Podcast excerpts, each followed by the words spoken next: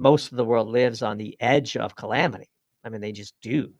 The Western experience is a is a totally, oh, I would say, fake existence that um, that we are so privileged to be living that we're we're so privileged to be living the fake existence that we do that we forget how fake it is, and just how real the consequences are of our stupidity.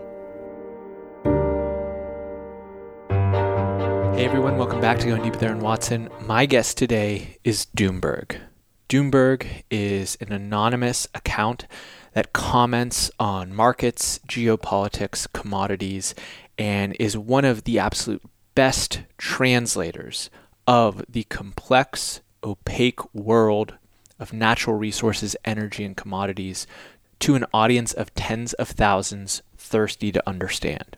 As evidenced by the name, Doomberg has some less than optimistic expectations for the near and mid term future, but simultaneously carries optimism about the ability to impact positive change and for the worst case scenarios to be avoided if our leaders are able to act. In this conversation that is far reaching, we talk about some specific arenas of risk and concern, the reality that energy equals life, and the potential for it to and the potential for our leaders misunderstanding that to disproportionately affect those in the lowest socioeconomic statuses, and how Doomberg's business and brand have grown over the last year.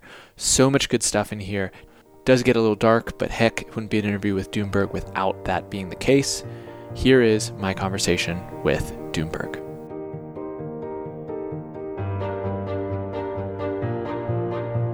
You're listening to Going Deep with Aaron Watson.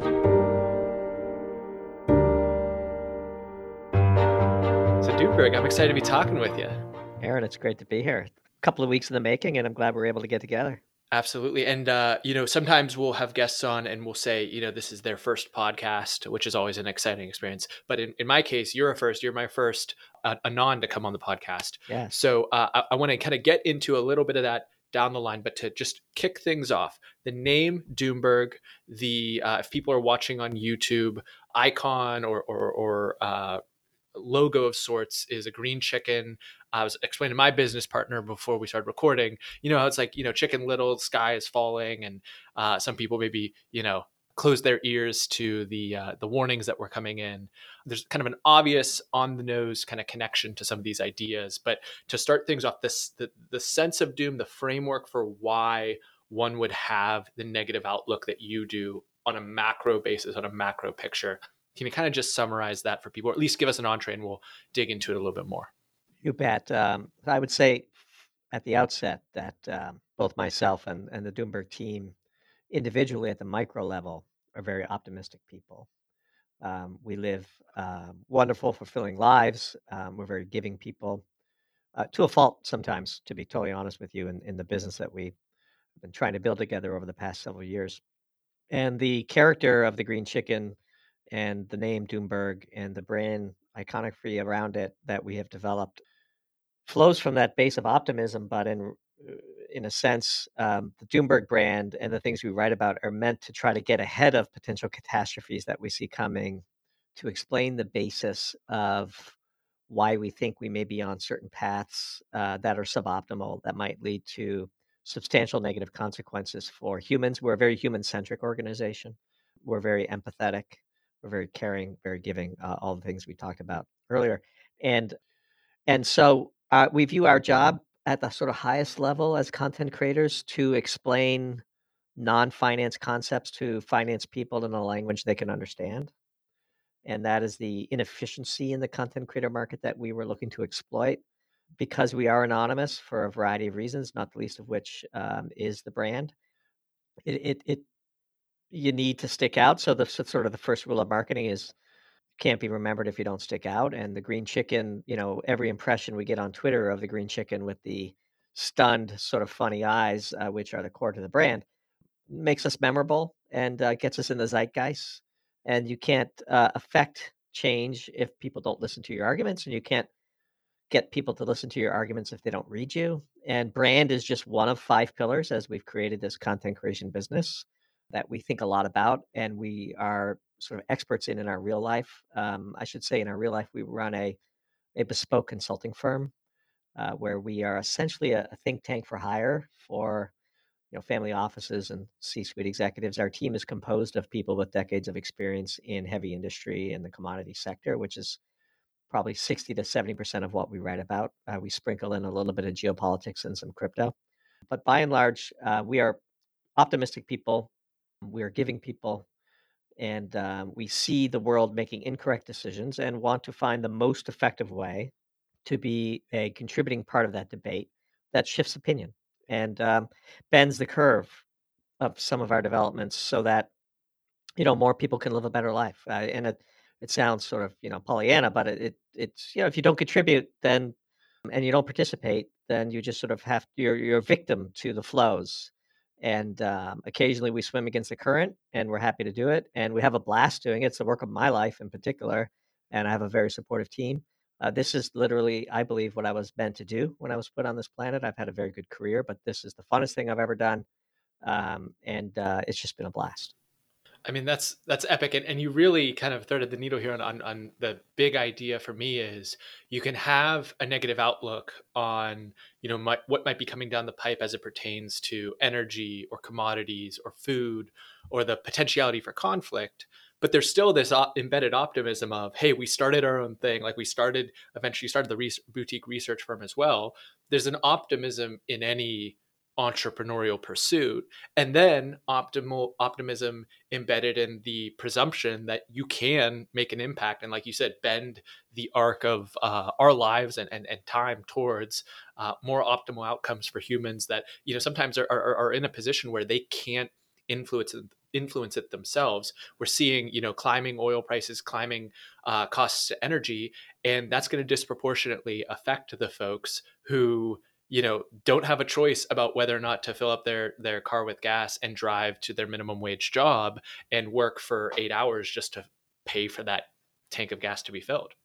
Yeah, and I, I, I'm happy to give a little bit more context and background. It's just we had developed a really great book of business, and then COVID hit, and like many small business owners, you know, we had left very good jobs to hang up our own shingles, sort of the American dream, spend more time with our family, do what we love doing all day.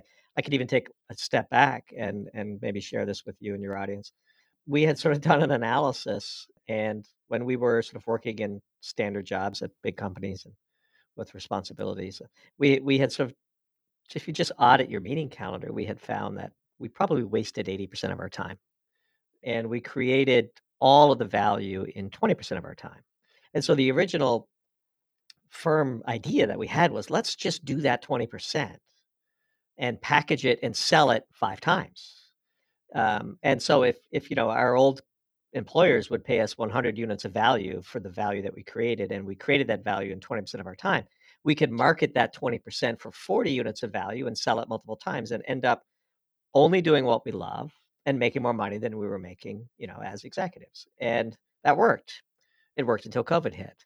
And the mistake that we made um, in building our firm, and then look, as entrepreneurs, big or small, you you have to learn from your mistakes and you make them. Like it's literally the only way to improve. Um, the mistake that we made was we had a very concentrated book of business from mostly publicly traded companies, and when COVID hit as a variable cost, you're the first thing that gets shut off, which we understood.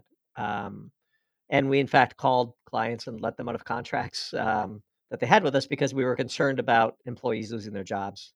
And uh, we understood the the seriousness of the COVID pandemic, and and we were making an investment in karma. You know, we care very deeply about our reputation with our clients, and so we lost eighty five percent of our business almost overnight. And um, and so as entrepreneurs, and many, many, many, many small businesses in the world, um, and in the U.S. in particular, we're facing a very similar predicament. And so, um, it, it's kind of devastating to put two two and a half years of your life into something that is going really great. We had a record billing year, you know, the month before COVID hit, and we had a record billing year the month after for the exact wrong reasons.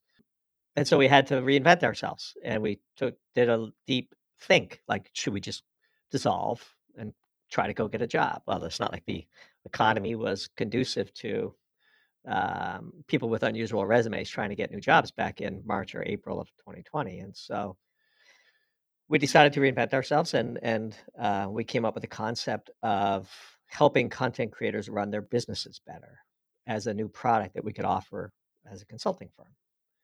And that was great. And we got a couple of big clients and helped them a lot. And we learned the content creator business inside out because that's what we do as a firm. We're very thorough and we're very systematic. And, and we have a framework for analysis of businesses that we assumed would apply to content creators, and, and sure enough, it did. And then after doing that, we had reestablished just by doing that, we established the totality of the business we'd lost by the end of 2020 and then some. And uh, it was a really remarkable journey. We met these great people and we started to study the content creator market. And then one of our clients, who's very supportive, insisted that we should think about doing this ourselves and um, that we were good enough to do it ourselves and that we should we should put our stuff out there. And so we did. Um, we we came together and created the Doomberg brand and created the icon of the green chicken, and um, you know plugged our nose and jumped in the pool last May. It's ten months in, and it's been a spectacular success. And and I could have, you know, the the week before COVID unfolded and the world fell apart. If you would have told me that within two years, I'd be spending almost all of my time you know, writing under an anonymous green chicken, I would have laughed at you. But it is truly the work of my life. I'm I feel incredibly blessed that I found it and the support of my team to encourage me to do it. Um, it's been truly a remarkable journey, and I know that for the next 20 years, this is what I'm going to do because it was it is what I was meant to do.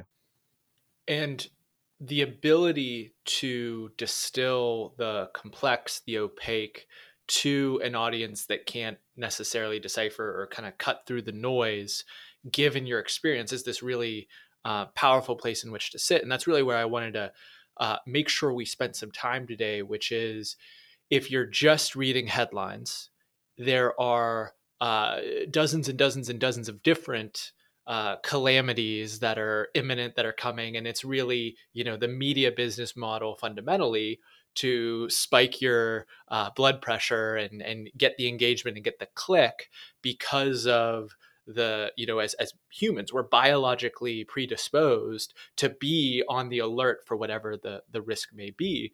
And the thing that i've found from your writing uh, generally is uh, not only your ability to really hone in on very um, kind of unambiguous issues that like there's there's actual substance here. It's not just a, headline to get a click but there's there's real substance here.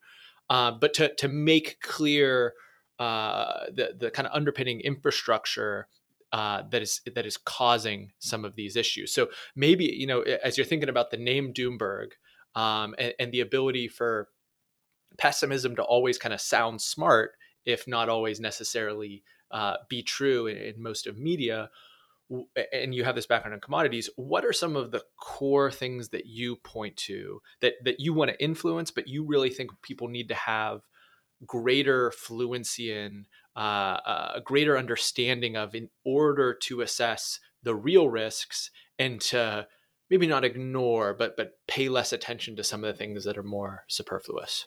So i think the thing that's most differentiating about our writing and the highest impact pieces that we've had center around our learned views in the energy space and the direct and visceral connection between energy and life, and energy is life, and the consequences of the trade offs of the decisions that are before us vis a vis global warming, energy policy, energy mix, standard of living. These are all tightly intertwined.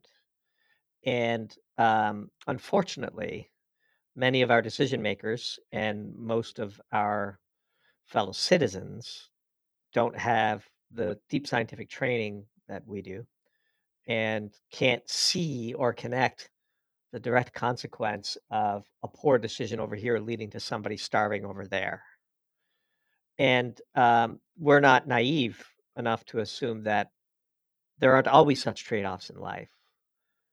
But if you're going to make such trade-offs at a bare minimum you need to be informed as to what those trade-offs are and what the consequences are and in particular we are bounded by the laws of physics and our politicians aren't trained in physics and they aren't trained in the sciences and they just assume that if they say certain platitudes enough, that they will become true. But as we say constantly on Twitter and in our writing and on various podcast appearances, the in the battle between platitudes and physics, physics is undefeated. And um, we are about to starve a lot of people. And so, you know, you sort of wonder where the sort of sense of doom might come from, where it's putting ourselves in the position of the people that are on the cusp of the starvation line that now, because of our foolhardy energy policies, will starve. Like this is real. There's a proximity effect to ethics that most people don't realize, but I've traveled the world. I've been to the slums of Brazil, to Mumbai. I've been to um, the rural parts of China. I've seen how most of the world lives, and most of the world lives on the edge of calamity. I mean, they just do. The Western experience is a, is a totally, oh, I would say, fake existence that um, that we are so privileged to be living that we're we're so privileged to be living the fake existence that we do that we forget how fake it is and just how real the consequences are of our stupidity to hundreds of millions of people, real people around the planet. And so another key attribute of the Doomberg think tank and the Doomberg team is we are human first. We we do not believe that humans are a cancer on the planet and have no right to a decent standard of living. We we believe the reverse of that. And um, to the extent that certain extreme elements of the environmental movement are secretly anti-human, um, we we believe part of our role, um, and this is something that you know Alex Epstein has has taught us, um, is part of our role is to expose just how anti-human some of these extremist elements are and put it to vote. Like I can tell you that the people that are barely getting by in Mumbai or in Sao Paulo, I know which side of the ledger they would vote on. Uh, and you know those are real people. There's they're they're somebody's mother, somebody's daughter, somebody's child, somebody's father, somebody's brother, somebody's cousin, and we're a deeply human first organization. And um, you know even if you are spitting into the wind, at least you could rest well knowing that you tried. My background is a, an economics degree, and I remember being taught the Malthusian model of basically throughout most of history when human capacity went up uh, population came up right there to meet it. So that that ability to kind of always be on the precipice of you know not having enough food, not having enough substance for people was a kind of perpetual state. And then we reached the industrial age, and they show the graph of that just kind of exploding apart, where there's this capacity for excess and it, you know what you're saying in terms of this this uh, potential teetering really doesn't sound like a return to the Malthusian model. It sounds more like the ineptitude of certain policies that don't allow us to realize the kind of bountiful excess that modern technological advancements have made. Is, is there a, a kind of specific example of that that you would point to to make this really tangible for people? Energy is life um, you know that, that, that's kind of operating um, up here in the metaphors. Is there, is there a tangible, like rooted to the ground example outside of obviously you know there's a war right now, Ukraine and Russia, two of the biggest wheat exporters. Um, you were you were calling about food concerns well before that broke out, and this seems to just exacerbate it. Well, again, um, the worst thing that can happen to a doomsayer is to see the things they've predicted come true. I take no pleasure in being right, and in fact, I joked with friends. I wish I was wrong way more often. I would be happier if I was literally chicken little as opposed to accurate prognosticator, because these are real devastating consequences to real people. If I take a step back and build out the framework of analysis a little bit more for you, the, the human endeavor is a constant, unrelenting struggle against the forces of entropy. Disorder is spontaneous. This is just sort of a basic laws of physics, the basic laws of thermodynamics.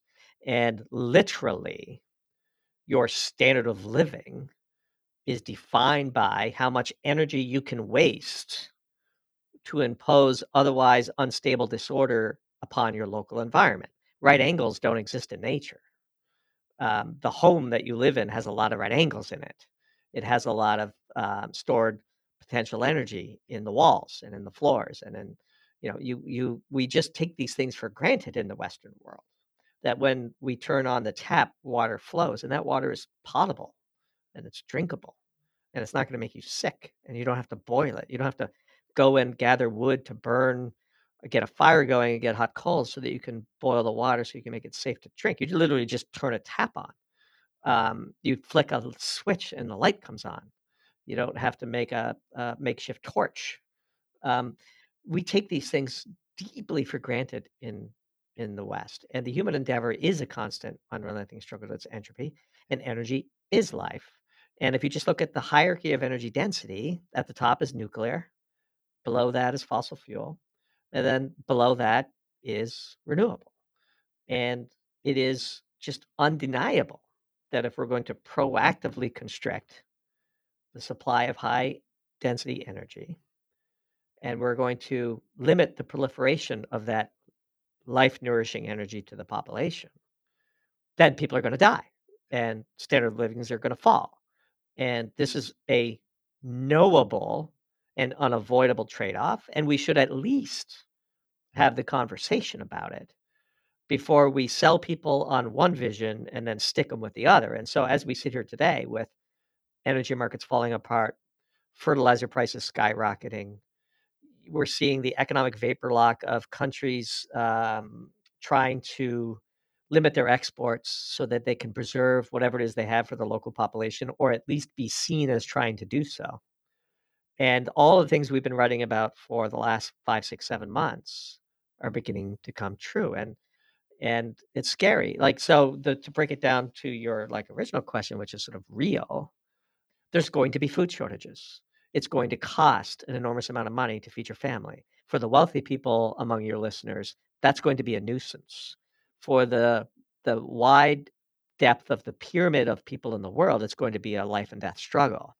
And as we've been warning from the very beginning, on the path from abundance to starvation is riot. People will riot. There will be social unrest. I expect public executions of of, political leaders in a variety of countries. Some countries that might surprise you. The path from empty grocery store shelves to the guillotine is a short one. This is it's like we have learned nothing from history. And so as we arrogantly assume that we can uh, snap our fingers uh, without consequence and violate the laws of physics, the laws of physics will teach us who is the boss. So one of the things that I mean, so so when I'm not doing this podcast, I'm running a marketing company, right? And and you know, uh, it's not a, a too large of a step to say that we trade in platitudes, right? Like that, to some degree, we're trying to help with the byline, help with the narratives that surround the firm that we're, uh, you know, supporting in some way, shape, or form that we're sure. serving. And you know, a, a past guest, Ben Hunt, has talked about his framework for coming to markets of looking at it through the lens of the narrative machine. Mm-hmm. These narratives are swirling around us. And, you know, I, I can point to all these things. I'm, I'm, i just turned 30 uh, last year. And for, for most of my adult life, I can point to these very intangible things, uh, at the very least appearing, if not in reality seeming to matter the most. It's these digital platforms that we're giving our attention to. It is these narratives du jour that you know either either that's associated with the green movement or these other kind of movements that that um, uh, rouse people and, and move them in different directions. And what I'm hearing, if you were to maybe take a step out and say 2010s, 2020s, uh, and like the the Venn diagram of similarities and differences. Yes, narratives will matter. The digital platforms are here, but there will be a substantial re-centralizing on the physical world as it pertains to where these decisions get made, at least in the Western world. As you're, you're as you're saying, yeah, it's always yeah. been the case in, in these um, less privileged uh, corners of the globe. But for the folks that are probably watching this, that are that are more likely to have all the you know latest Apple products and, and be listening to us on such devices, there has to be a recentering on the physical to even try and make sense. If, if you're purely consuming the narrative, consuming the platitude, you're you're late, like even in the information uh, flow in the sequencing. Yeah, so I would say um, the wave function will collapse, and um, we will ultimately be confronted with the physical limitations of reality. And I would argue that the last 20 years we have uh, surfed the sea of a peace dividend and a uh, an orgy of access that is um, historic in its uniqueness. And for many people listening, um, I grew up very humble. I grew up quite poor. I was hungry, like literally hungry a lot, and um, and I still have those memories. You know that you they say you're shaped by your experiences, and um, I've struggled for food, and and um, I'm an immigrant to the United States, and every day I wake up blessed that I was able to get here and to be able to thrive and to be able to carve out a career for myself and to be able to support my family. I, I, I feel deep gratitude for the country for having provided me with those opportunities. There's a whole swath of our population that have never experienced such things, and uh, they're real, and uh, they they they can do one of two things. They can bring out the best in people, or they can bring out the worst in people.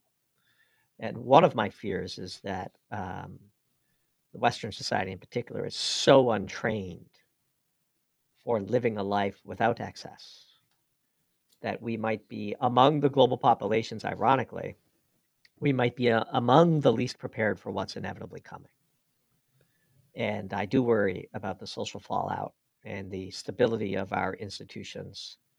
And uh, Lord knows that we're not led by serious people in the US and that um, they don't yet seem to understand the world of hurt that's coming our way. And um, and so uh, you know one of the things I do is, is and one of the things we've written about is sort of preparedness starts at home and and um, you know you own your own sort of destiny and um, best you understand what's coming and and to be prepared to deal with it. What what advice would you give to folks who who are uh, not as attuned to this type of pessimistic outlook uh, in terms of trying to make yourself more anti-fragile because there's a whole there's a whole line of thought that says yes it's going to be rocky say here in the united states but we've got the the great plain america's breadbasket we've got these uh, you know eventually uh, local sources of energy that uh, even can be tapped into it's not like we have to go on some yeah. Uh, you know cross continent run to get the energy that we need um, so, so, so, so, what perspective would you share there? So it depends on your vantage point. If your vantage point is how well we have it compared to the rest of the world as we enter this period of high uncertainty, you should be very optimistic. If your vantage point is how capable are we of putting up with small deviations from the way the world used to be, this is the point that I'm trying to make, Got which it. is we are uh, spoiled we we know no other life than excess and ready access to the things that make life uh, not only livable but pleasurable.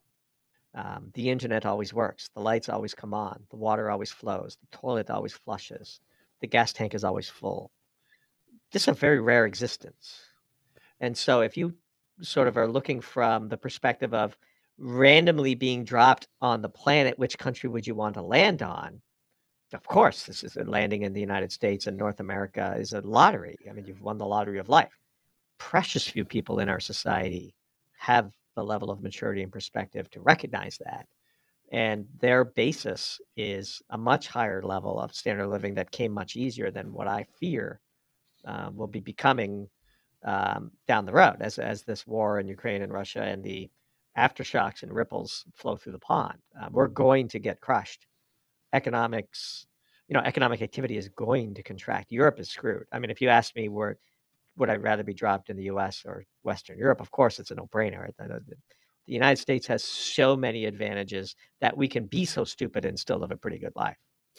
But uh, there's a lot of people who are used to living a certain life that are about to get a major disruption starting in Europe. But that that is going to create a set of dominoes that ultimately falls here. And I see precious little in our political leaders that indicate to me that they even understand what's going on, let alone are prepared to think about it correctly and elucidate the proper responses for the maximum benefit for all of us. I, we live in a mm-hmm. deeply corrupt society. We are led by deeply unserious people who have no understanding of science whatsoever, who speak in platitudes and deny physics. And there's going to be a consequence of that. And we wish there wouldn't be. There's an easier path. But we're going to take the hardest path first which is going to implement the most amount of pain, which is going to cause the most amount of social disruption. And then hopefully we'll figure out that maybe we should do things differently. And look, I wish I could be more optimistic, and we, we are deeply optimistic people, but eh, we are not led by serious people, uh, and and it's going to get hard for many. So I uh, I'm going to try to ask the uh, question again in a different way. What are you doing to insulate yourself, your oh, family, sure. your community, protect your pack?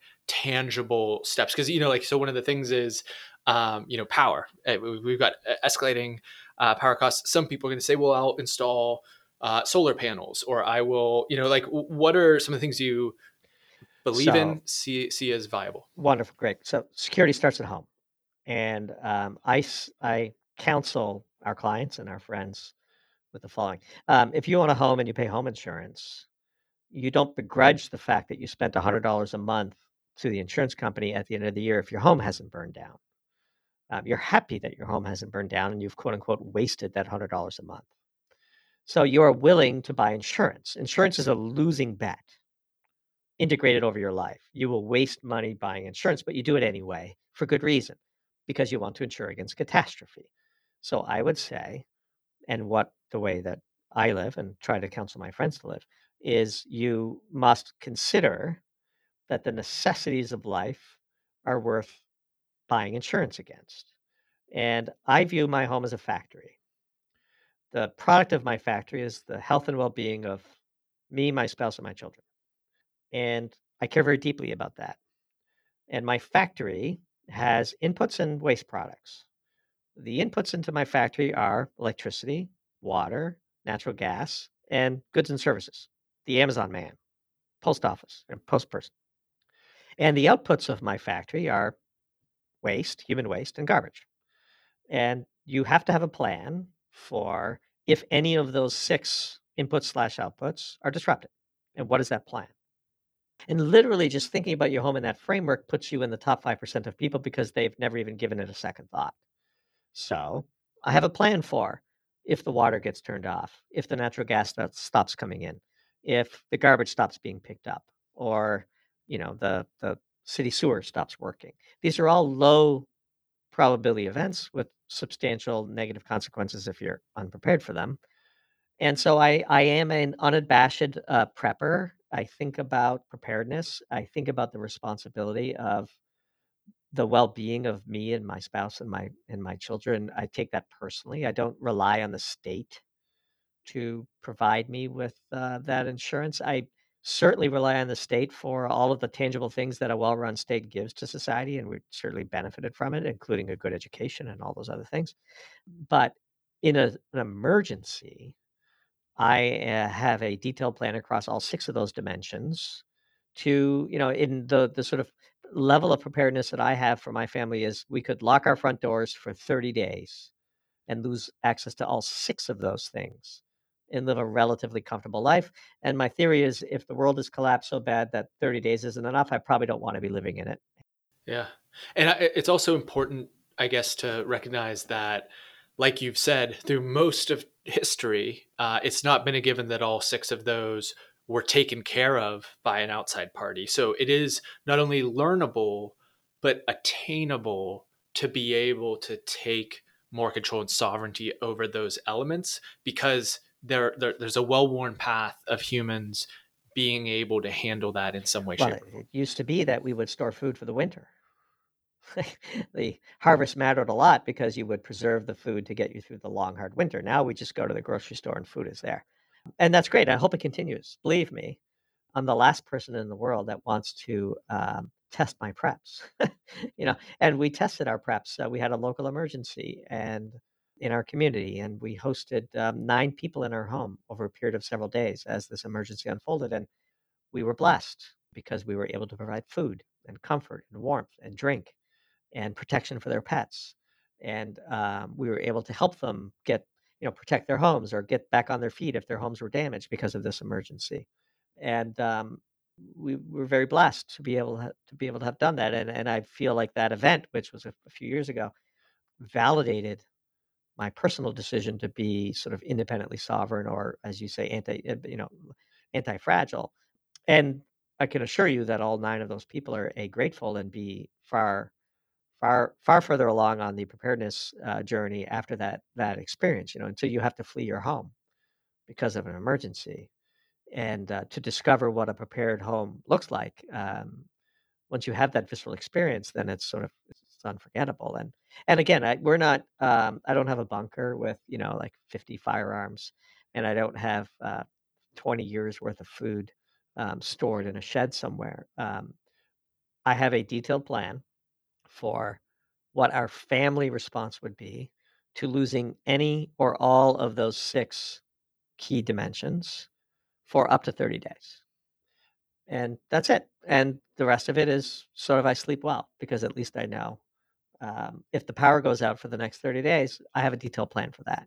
And one really important thing that I would say for anybody who is interested in doing this, and I'm and maybe this is going deeper than you you were wanting to go before we started talking, but this is fantastic.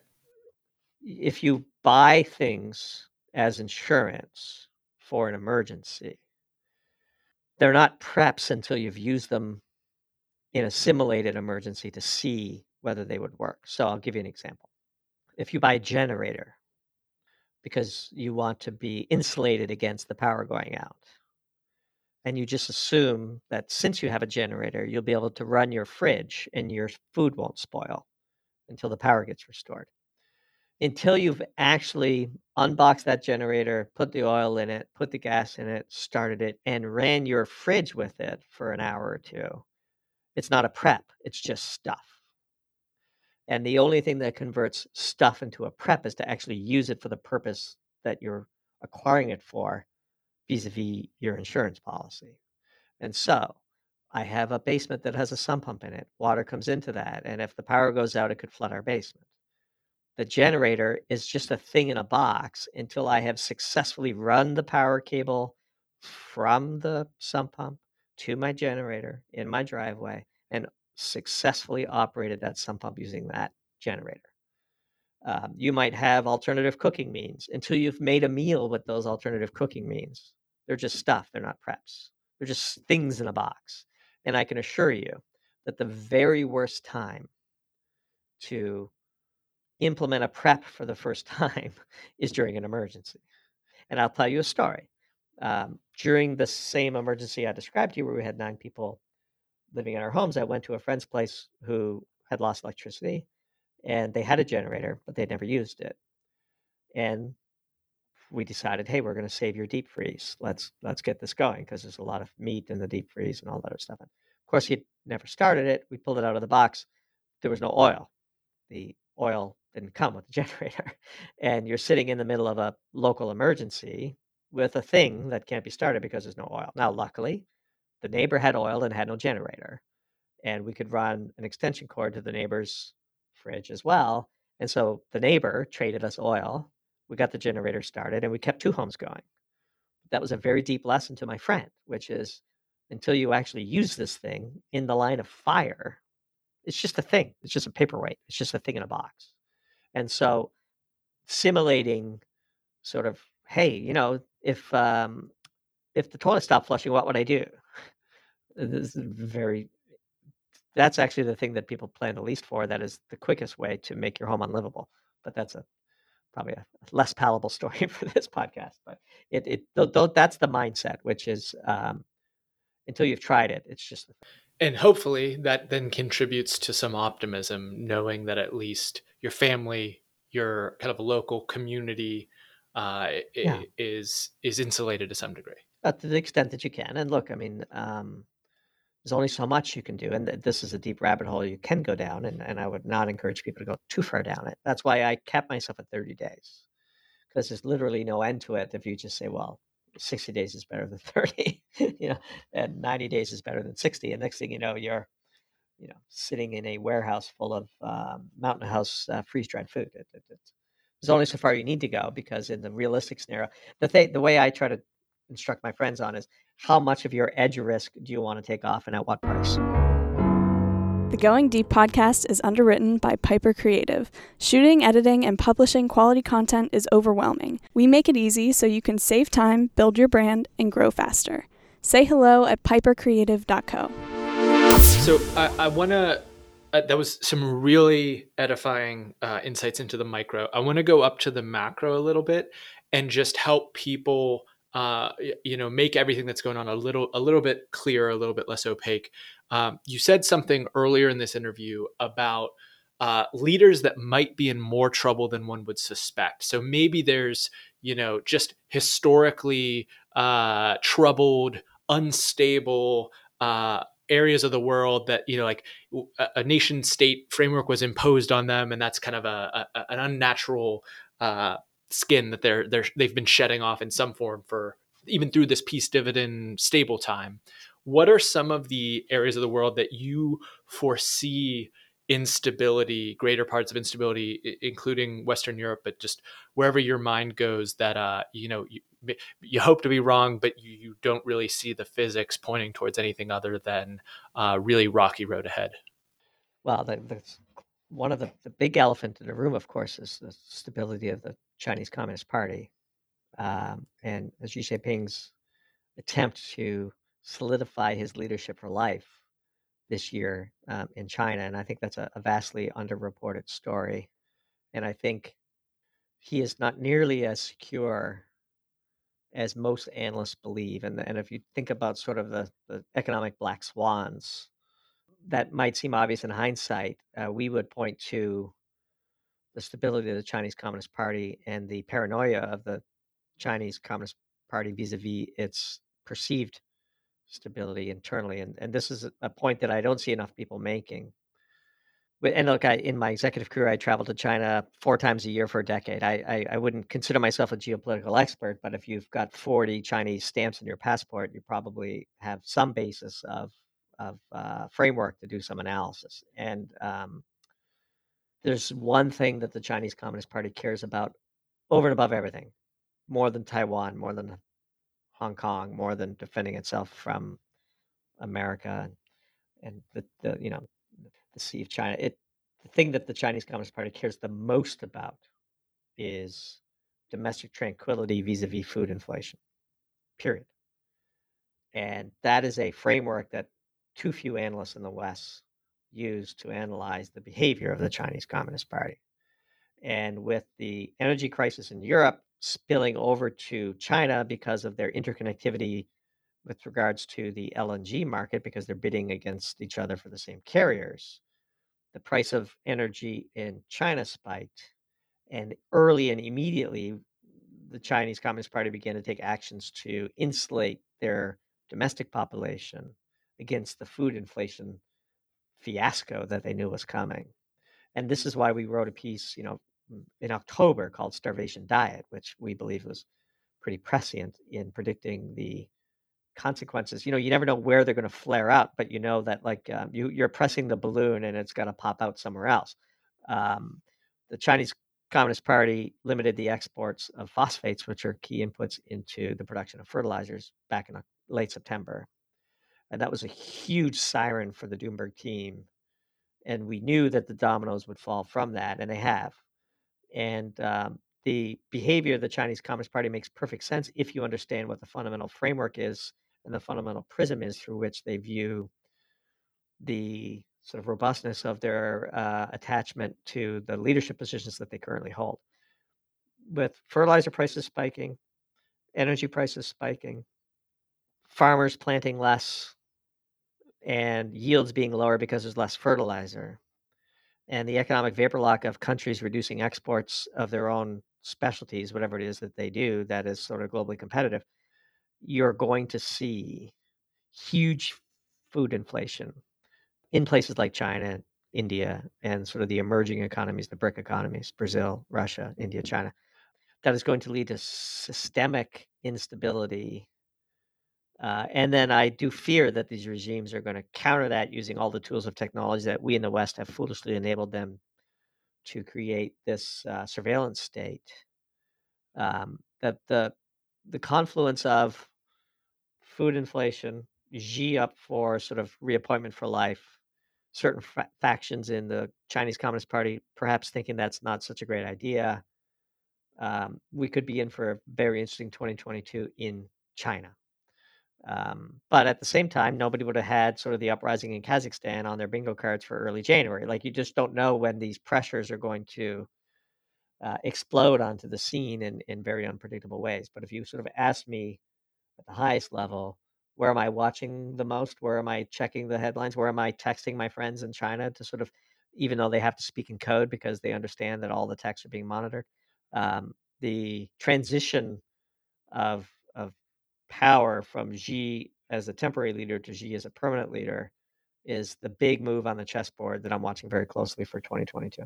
And another another part of that once again the the spoiled western world i'm going to start using that a lot i think that's a really helpful uh, framework for people the spoiled western world we're also spoiled by the fact and this is often taken for granted and, and lamented by some that we have this release valve in the you know flipping back and forth from red to blue.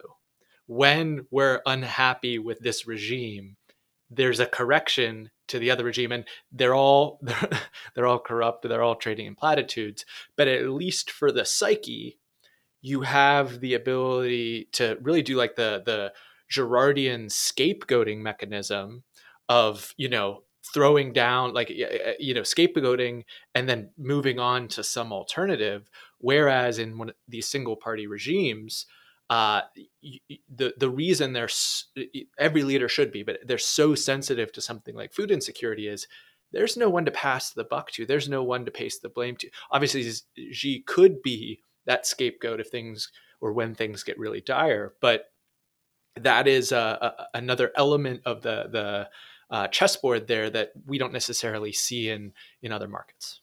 And more so than voting, and more so than the perceived ability to select our leaders the thing that scares me the most and the thing that um, I see um, degrading the most is at least over here, we have the freedom to express ourselves, to publicly express our disapproval of certain leaders, to protest, to assemble, to exercise our First Amendment privileges, uh, freedom of speech.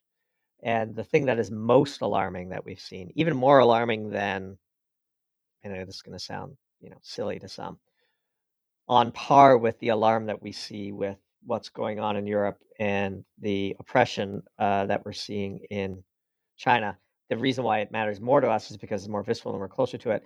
The events that happen in Canada and the retroactive, making retroactively illegal the First Amendment right of donating to a cause that you thought was uh, was something that you agreed with, and the freezing of the bank accounts without due process and the stifling of speech and the the uh, libeling of of everyday Canadians as you know racists and Nazis and uh, extremists, terrorists that uh, deserve to lose their banking privileges is a third rail of politics that we are shocked that a Western duly elected leader, albeit with uh, not even a plurality of the vote, you know, Trudeau was only elected with 30% of the vote, for Trudeau to retroactively freeze the bank accounts of his political opponents without due process and to proudly do it uh, is shocking and is a, a huge degradation in the what we perceive to be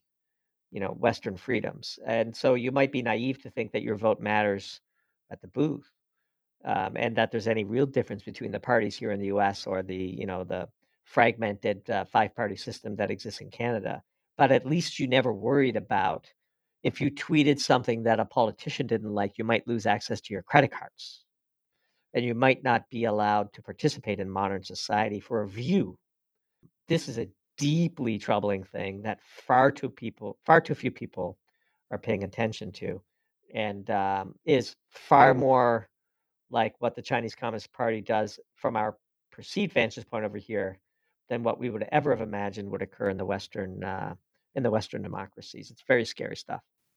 So, Doomberg, you've you've left a, a, really kind of fat pitch in my strike zone here, which is to start talking about crypto. I don't actually want to do that yet because one of the um, best things to, that, yeah. uh, well, well, one of the best things you can do as a podcaster is to wait till the end to start talking about crypto because you'll lose some of the audience. And candidly, it's too easy to go there in a podcast. So, what I would actually prefer to explore with you first, and then we'll get to that, is trying to unpack the why and what and and and this very broad so I'll, I'll try to make clear what i'm what i'm alluding to is you've talked about number one there being a peace dividend uh, that has led to this excess and and people could also you know point to concepts like entertaining ourselves to death where it's just you know we have the low calorie hype um, kind of uh, blood spiking type of headlines, reality TV, these things that are distracting, very kind of impractical, non essential um, information diets. And like you're saying, there's the underreporting of something like uh, Xi's pursuit of uh, you know, uh, lifetime leadership of China. There's underreporting of the financial censorship happening in Canada. Candidly, I just think there's in general underreporting on here's how uh, you know the commodities markets work, which is what opened the door, like you said at the very beginning of this conversation, for the opportunity to start this Doomberg brand and have such an impact on people because there was a obviously a, a thirst, a hunger for this type of information. And if you, you, you go a little backwards looking for the last 20 years or so, is it as simple as saying with X, you know, with excess, uh, uh, pigs were able to get fat. We didn't, we were able to take our eye off the ball or are there other forces, causes at play that have led to such a blind spot where like, even I would say my smart friends, like, like genuinely folks that I would point to, they're educated, they've got their head screwed on uh, straight. They don't have, like many politicians, some sort of perverse incentive to pull the wool over their and others' eyes. They're just not sensitive to it. How how would you unpack that with me? I'd say the real innovation, for better or worse, that makes this era different than all the others is the power of the social media algorithms to divide and conquer and to foment negativity and to foment um, panic and to foment ignorance. So that dopamine hit that comes from, um, you know, only having people in your feed that agree with you and like what you say and respond favorably to the things you post. Um, and the power of the algorithm to decide what gets placed in front of you um, is the real sort of um, the real difference between today and say crises of the past. And uh, there's pluses and minuses. Look, I mean, Twitter is fantastic and Twitter is terrible. And um, we spend a lot of time on Twitter. The signal to noise is terrible, but the raw information that you can get in real time can give you a huge advantage. And you just have to become accustomed to understanding what is propaganda, what is likely propaganda, what is probably true, and what is probably authentic but incorrect. And you get skilled in doing that over time. Um, but that, you know, this ability. So you know, it's very standard. I mean, this is well-worn territory. The the algorithms are optimized for engagement, and negativity drives engagement. And so, the angrier that Twitter can make you, the more engaged you're going to be. The angrier that Facebook can make you, the more engaged you're going to be and we've allowed these monopolies on social media to to shape, dictate, participate in the social discourse in a way that nobody conceived possible 15 years ago. And it's a real serious problem. And then worse than that, one of the things we've been writing about and arguing about from the very beginning, I think our second piece addressed this. Um, our our beliefs and expectations can be shaped by people who don't like us. The social media platforms can be manipulated by outside regimes who are um, otherwise negatively predisposed to our social political objective. And so, just to give one example, uh, this is the first inflationary burst that we've had in the era of social media. And uh, the classic economics textbooks tell us that inflation is at least in part driven by inflation expectations. And we would argue because of our weakness and our addictions to social media, those expectations can be manipulated by people who don't have our best interests in mind. And so uh, it's a sort of a classic thing that we've written about, which is, you know, TikTok is a Chinese company. TikTok is controlled by the Chinese, and TikTok, you know, decides a very powerful algorithm, very addictive algorithm. Anybody who's spent any time on TikTok will tell you that it is uh, deeply pleasing from a dopamine perspective to just let the algorithm put things in front of you that you're enjoying what happens when China decides to spook America vis-a-vis inflation and weaken the dollar. So when the first $20 Big Mac goes viral on TikTok, is that because people want to see that or because the Chinese want us to see that? So we are in an era of real inflationary pressure hmm. where for the very first time our collective inflation expectations can be manipulated by people who don't like us. And I believe, and we have written and we've argued, that the, the Federal Reserve is not only prepared, they're, they're ill prepared for it, they have no idea that this is real. They're still sort of working on the analog models of the uh, of the era when the Tandy 1000 was the highest end laptop you could buy. Those days are gone, and and inflation expectations can be manipulated, and and the proliferation of social media makes it a very very dangerous time. Well, you, you have ratcheted enough that we can we can avoid it no longer. Now we're talking about inflation in conjunction with financial cens- censorship. There's got to be at least one listener that's you know screaming in their car, or their gym, or wherever they are. Bitcoin, Bitcoin, yeah, Doomberg, Bitcoin, Bitcoin, Bitcoin. Uh, dissuade us. Uh, we wrote a piece called uh, "What Canada Means for Crypto," and um, the the key conclusion for us in that piece, which we we were able to thread the needle of simultaneously annoying the crypto bros and the gold bugs. Crypto's not money, and neither is gold. Money is what the government says it is. These are political problems, not technology problems. If Justin Trudeau decided to shut down Aaron Watson's bank account, no amount of crypto in a cold wallet is going to get you the ability to transact for the food, water, and medicine that you need to live a healthy life. Um, there are three elements to the definition of money money is a, a medium of exchange, a unit of account, and a store of value.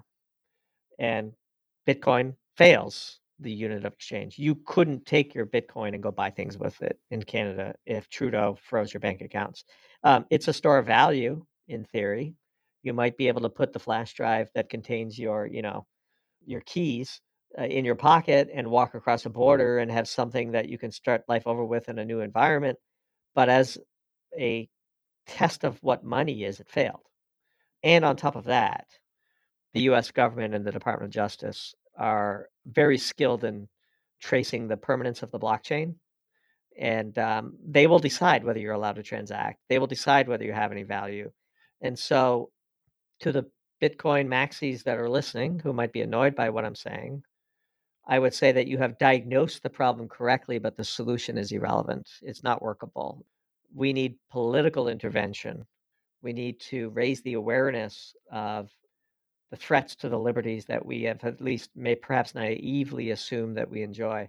And no amount of uh, of uh, Bitcoin on a on a cold storage wallet is going to save you when the government decides to come get you. And they have the capacity to do so without recourse if you listen to Justin Trudeau.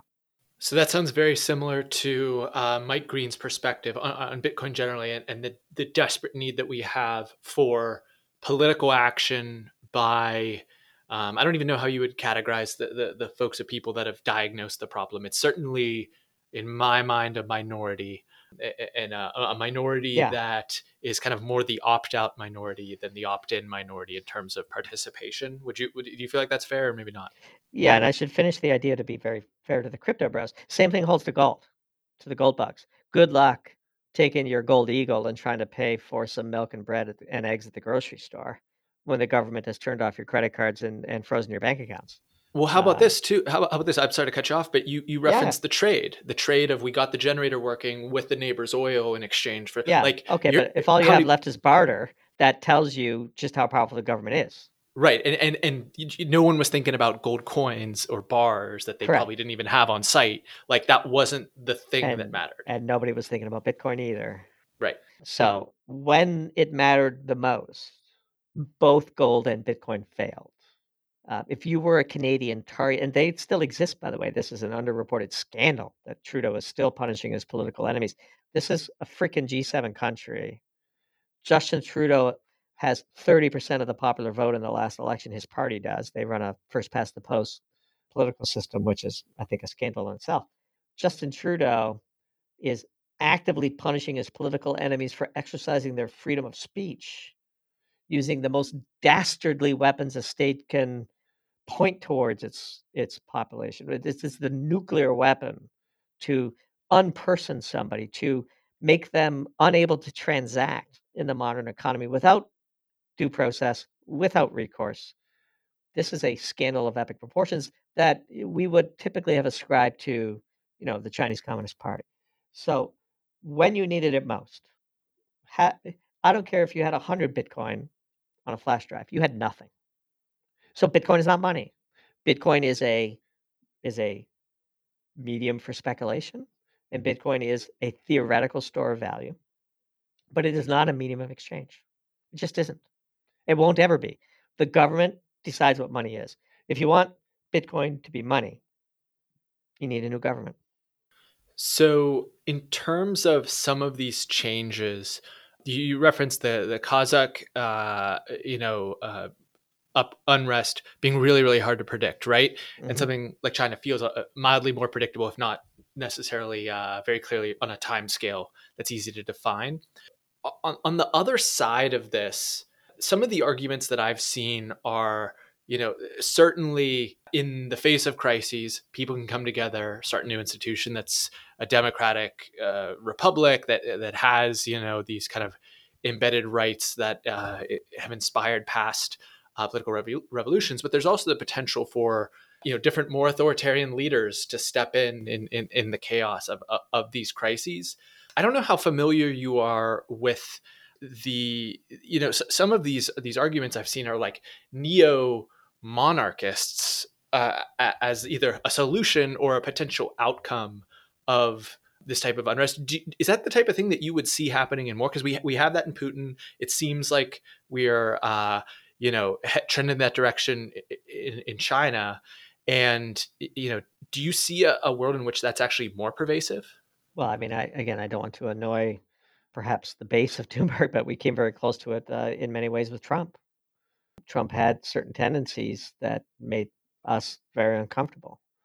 And uh, however justified he might have thought his behavior was, and however um, distasteful the the sort of political leadership was that uh, he replaced. I mean, if if left completely unchecked, I suspect that we might be in a slightly different position here in the United States. Um, and so, yeah, I think this is a huge risk. I, th- I do believe, I mean, fundamentally, that um, representative democracy is not the natural state of society. It, it is a it is a an exception to an otherwise relatively unblemished track record of monarchy slash dictatorship slash authoritarianism, and it's very easy for people to get sucked into such regimes because as long as it doesn't feel like it's happening to you in the moment when the major power shifts, then you don't object to it. And this is why we got so loud around Trudeau and this, um, you know, his behavior vis-a-vis the truckers.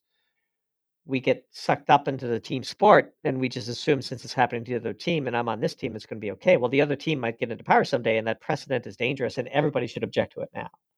Um, so I, I, I would say that we are much closer to the press, you know, to the precipice that than many people would imagine. But then again, that's why it's called Doomberg. So. Well, this has been intensely educational, um, hopefully eye opening for folks that uh, ha- have not heard this pers- perspective before. I want to aim towards asking our standard last two questions, and we're going to make a, a, impassioned plea here shortly to subscribe to the Doomberg Substack. But before we do. Uh, ask those last questions. Was there anything else that you were hoping to share today that I didn't give you a chance to? No, I think it's been a great discussion. If uh, probably went a little darker than both of both of us thought it would, but we're in, in kind of dark times, and it's important to be realistic about things and to appraise them and to uh, to at least educate yourself on what's going on so that you can be best prepared to respond to it.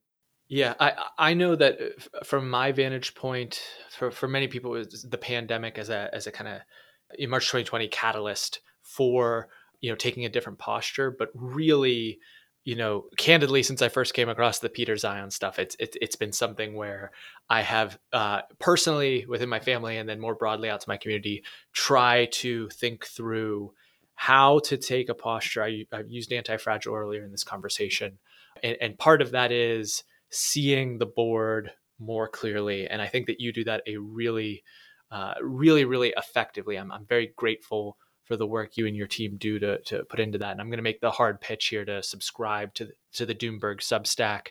Um, but uh, what other digital digital coordinates would you want to point people towards if they want to learn more? Yeah, we, we only have two outlets for our content. One is doomberg.substack.com, as you mentioned, and the other is on Twitter. We're very active on Twitter, and we view Twitter as sort of the front end of our product funnel, where we create original content on Twitter that we don't necessarily include in our Substack. Um, we are at at Doomberg T. T is in Thomas. So if you just add T to the end of Doomberg, as it as it goes up, somebody was squatting on the Doomberg handle, and so we had to add a add a letter to the end of it. And we're, we're quite active on Twitter. We enjoy the interactions, and uh, we have fun with the trolls. And um, you know we we do a lot of original content there, and so but um, our real passion is our writing, and and uh, one of our rules is if we wouldn't write about it, we don't tweet about it, and so we tend to only tweet about the things that we have either already written about or we intend to write about. And uh, if we tweet about something long enough and we don't end up writing about it, we just stop tweeting about it. And so those are the two places where you can find us. And um, it's been a really spectacular run for us, and um, the growth has been very encouraging. And it's really, truly um, sort of vindication that this is the thing we were meant to be doing. Well, uh, I, I, will. I will make the the pitch one more time. It is a very high signal to noise ratio, and I, I feel like I'm basically in the process of filtering in and out more good sources of perspective information. I find uh, your stuff to be that. So I, I, hope that people will check it out and subscribe and uh, learn a lot about how the world works. Um, actually, before we we give you the mic a final time, Doomberg to issue the challenge, what if if you could, you know, there's a there's a, a concept in startups of, uh, uh, uh of, of, of, venture investing of a call for startups where a firm or an investor will basically say like i have this thesis i have this idea um, or, or, I see this problem and I, I can't find the startup that solves it.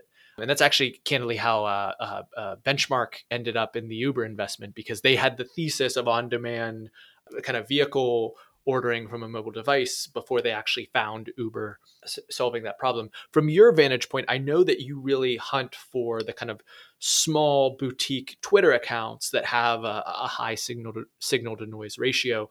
Are there arenas or sources where you would love to find more content, see more um, insights being delivered that you can't find? Boy, um, we sell ourselves to our clients as we live on the internet, so you don't have to. And so we pride ourselves on being connected in the know, finding those accounts, reaching out, developing relationships with what we call sort of the um, the humble experts. And um, you know, there's and so I we don't feel like we're missing much. We do think that Substack is the future of reporting. We think that Twitter is the future of um, of of interaction. We do think there's a mega trend of the decentralization of entertainment and education, and sort of being part of that flow and creating the Doomberg brand in the middle of it. It was sort of our the reason why this is the work of our life.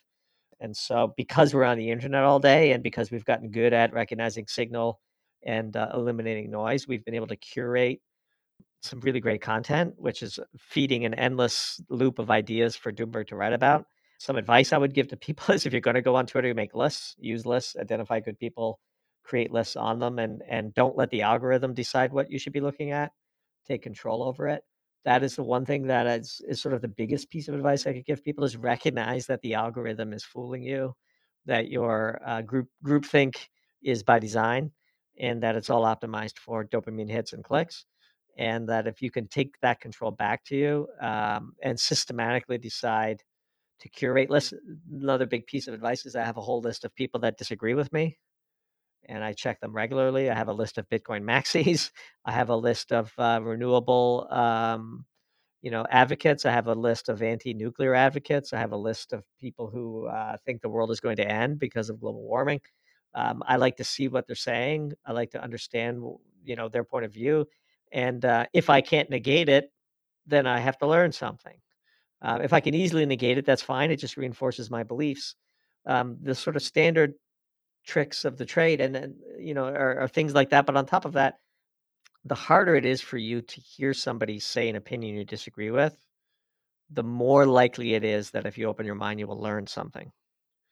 And uh, far too few of the participants in the social media wars view life that way. And I think that is probably one of the things that makes Doomberg unique is that we are at least willing to understand and then negate and to politely respond to um, to to things that we disagree with. And then you know, I, am for example, I'm happy to go and debate anybody about Bitcoin or cryptocurrency politely.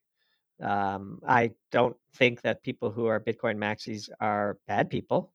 I, I think they have authentically held beliefs, and if they are willing to express them politely, we'll engage anybody.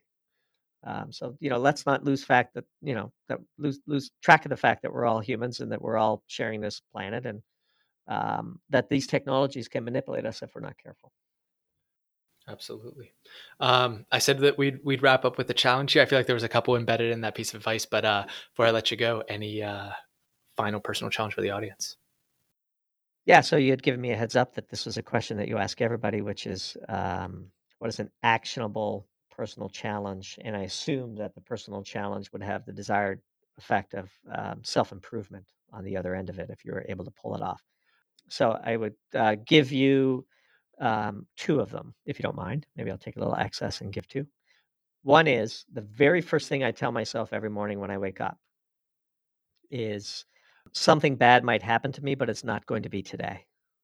And uh, it's just a great little mindset change that says, like, I've got today to live. There might be something I'm worried about. Maybe I'm gonna like not get the job performance rating I want, or maybe I'm not gonna get the grade on the exam that I was hoping for, or maybe the date that I have later this week is not going to work out. I'm obviously I'm, I'm not well beyond dating, but I'm just sort of speaking, you know, in in ways that your audience might um, might resonate with whatever it is that's giving you concern, if you just wake up and the first thing you tell yourself is something bad might happen to me, but it's not going to be today. I'm going to live the hell out of today. I'll deal with that tomorrow. It's a great way to start the day. Um, the second thing that I would say is the single greatest investment you can make is in skill development. It's the highest NPV, lowest, lowest cost. Um, I have lived a life where if I believe that spending some money or spending some time or exerting some effort on something will result in me learning a lifelong skill, that's the highest NPV investment, net present value investment I can make in myself. And I do that every day.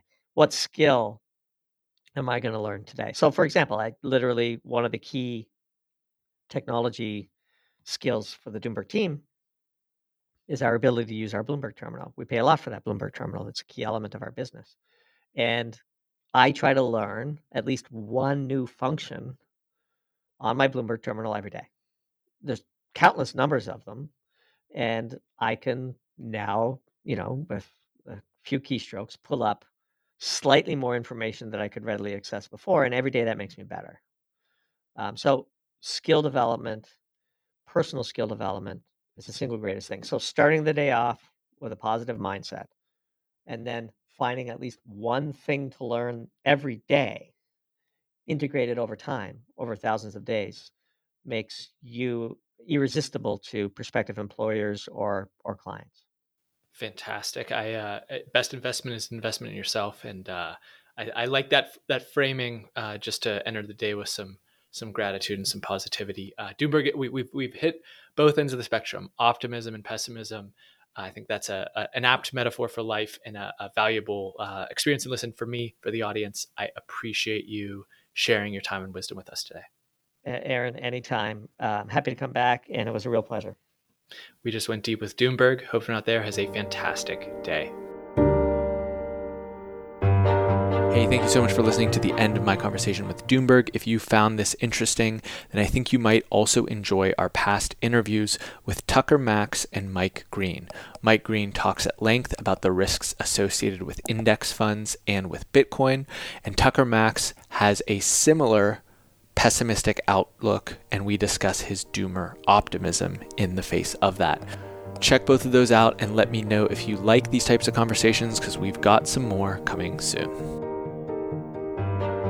Thanks for listening. Connect with Aaron on Twitter and Instagram at Aaron Watson 59.